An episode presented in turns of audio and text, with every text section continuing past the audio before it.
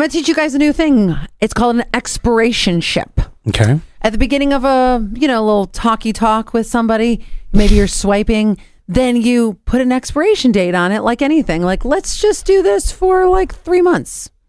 Let's do this for Do about you- 6 months. So is it a guaranteed expiration that You're just basically telling somebody, look, I only want to be with you for a year, period, the end, no more. After one year, we're done. Yeah, and Or and are way- you saying after a year, if I don't see what I want, I'm moving on? Uh, you're supposed to give it year done, three months done. That way you don't have to worry about red flags. This is so high school. This is like a, a summer relationship. You ever have a summer relationship where you get Yep. dumped at the end of the summer? You were really into somebody. They're like, I'm sorry, it's just a summer relationship. Why would you put an expiration date on a relationship? I don't get it.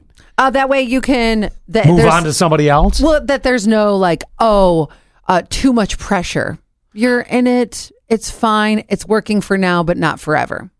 But what if you wanted to? What I mean, feelings That's the- change. that's why expiration dates I think have to be like a month, two months, three yeah, months. you can't go that long. I started developing feelings for my significant other pretty early on where I've, you know, if you do this, then you're automatically saying, we're just never going to be long term. Yeah. I don't like it. I don't like it's like you know you ever remember those death calculators where this was huge in the early 2000s where it could tell you like what, the day you're going to die and all Mm-hmm. That. Like I never did those cuz I'm like I don't want to know that. Right. And I don't want there to be, I guess, I guess, sad ending. But some people don't like, they don't like commitment. So they want to just get an expiration date out there and say, hey, listen, we're just, we're just doing the dang thing for a little bit. Would you Quinn feel I I don't know put off if you were told, "Hey, listen, you're Mr. Right now, but not Mr. Right."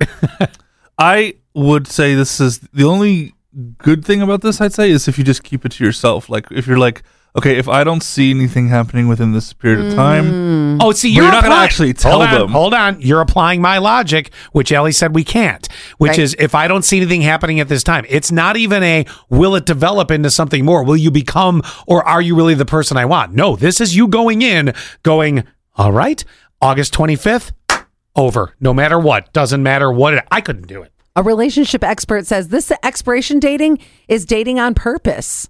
The purpose is that it isn't Yeah, forever. the purpose to move on.